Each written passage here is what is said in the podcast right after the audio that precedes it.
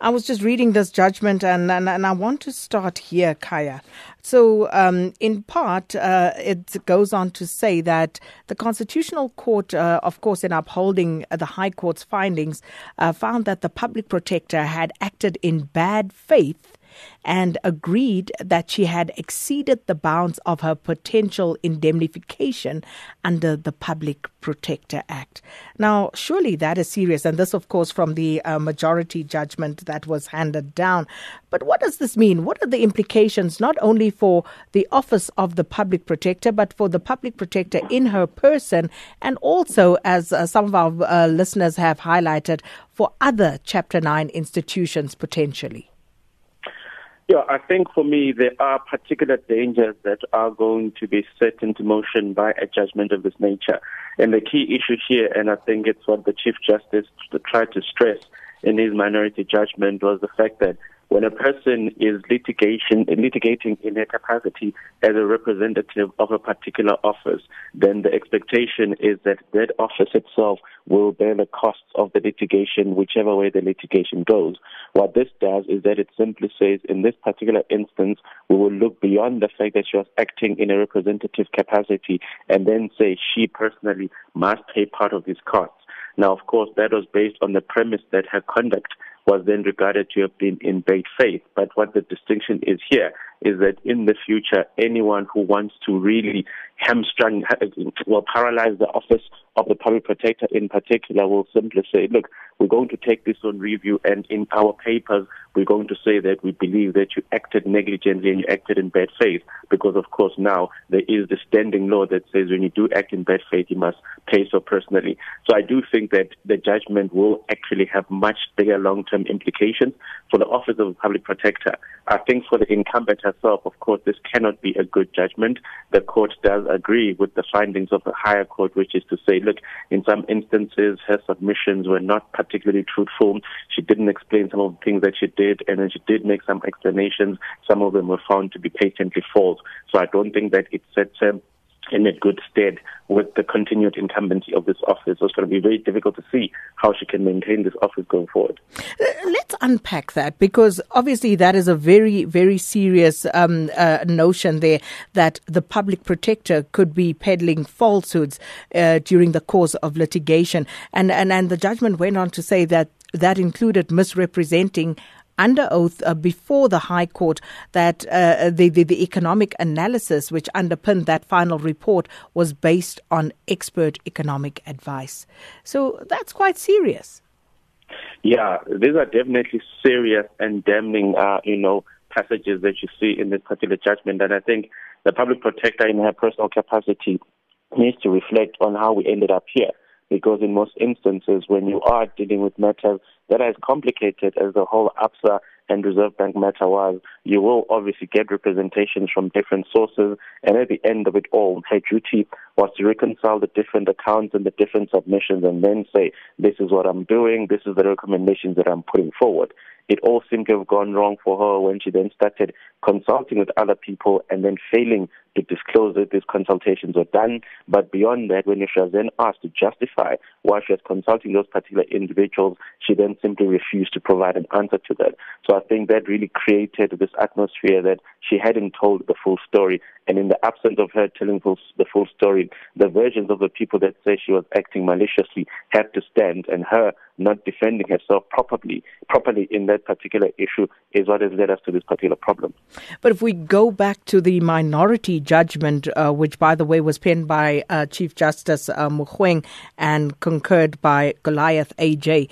So they are saying that um, the High Court judgment should have been set aside because not only, and I quote, uh, was no harm shown to exist, but the basic personal cost uh, definitional requirements of glo- gross negligence and bad faith were not shown and uh, they were not met either.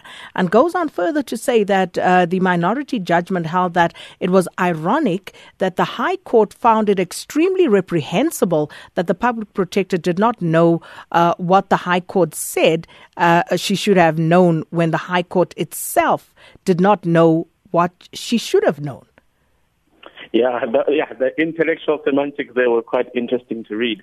And I think what the Chief Justice, in his minority opinion, is trying to stress is that there must be a clear distinction between negligence and gross negligence. And in his view, it is only when a person is proved to be willfully, grossly negligent that you can then justify a court order in this particular regard.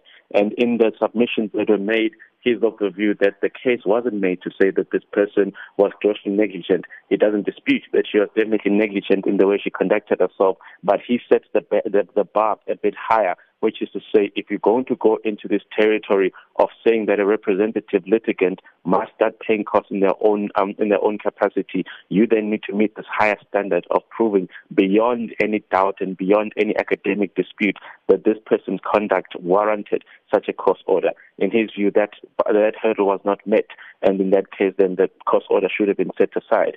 Now, of course, the way it has worked out is that he has been outvoted, as it were, because the majority judgment did feel that that hurdle had been met. So we are stuck with the consequences of this judgment, which we're going to have to live with, not just for the public protector, but for other Chapter 9 institutions who essentially tend to find themselves in the same zone because what they seek to do is to defend democracy against particularly people in positions of power. And if people in positions of power have got this additional ammunition to really say, well, you can target us, but if you do get it wrong, beware that we actually want to chase you personally. It does really set a slippery slope and may just lead to some people saying, actually, I will not take on particular cases unless I know it's a proper slam dunk, and that's not an ideal situation. So, just in conclusion, uh, uh, uh three quick things. Firstly, the nine almost 900,000 rand that this is going to cost uh, advocate Busisiwe Mkhwebane in her personal capacity where does this leave her going forward in that office, uh, given that we've seen more of her reports being taken on review? And then, secondly, with regard to Parliament and uh, the National Assembly, what do they do now, given that there have already been calls uh, for her fitness to hold office uh, to be probed? Um, so, so um, maybe let me leave it. Uh, no, I want to put in the third question. And the third question is about the broader political uh, nuances at play here, and and and and that pertaining to, of course, uh, the investigations again uh, against uh, the president, against uh, Minister Pravin Gordhan, and how all of that comes into play within this context. Look, I think yeah, there's a, a, a lot of questions.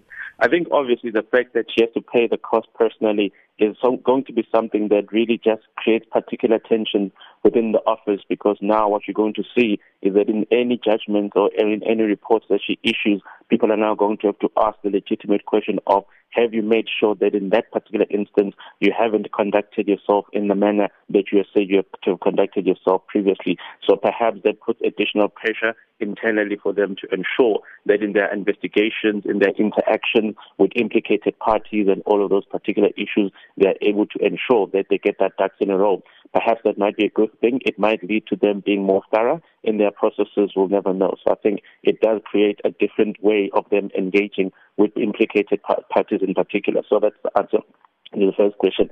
In the secondary question, of course, we do know that in the political climate where a lot of people have been calling for her removal, this will simply serve as just an additional arsenal for them to say, well, actually, it looks like the issues there are pervasive. If this was a once off conversation, if it was a once off judgment that went against her, a lot of people couldn't possibly justify that as a basis for saying that she must be removed. But unfortunately, if it's becoming such a recurring series of events where everybody who has a judgment uh, against them coming from her office is saying that never mind the merits of the judgment, but the way in which you conducted yourself is the one that I have an issue with. That, of course, it doesn't set her in a good stead. And we know that in South African politics, everybody's going to want to leverage the political capital that comes from the possibility of impeaching a public protector for the very first time. She can no longer avoid that particular possibility now. It's simply going to be a matter of who puts the motion forward and whether she can possibly still go to parliament and find a way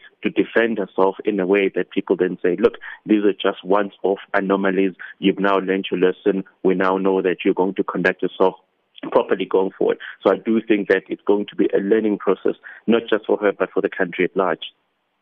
Well, Khaya, thanks so much uh, for that analysis. Uh, Khaya Sithole, uh, political analyst, also social commentator and chartered accountant, speaking to us about the Constitutional Court judgment.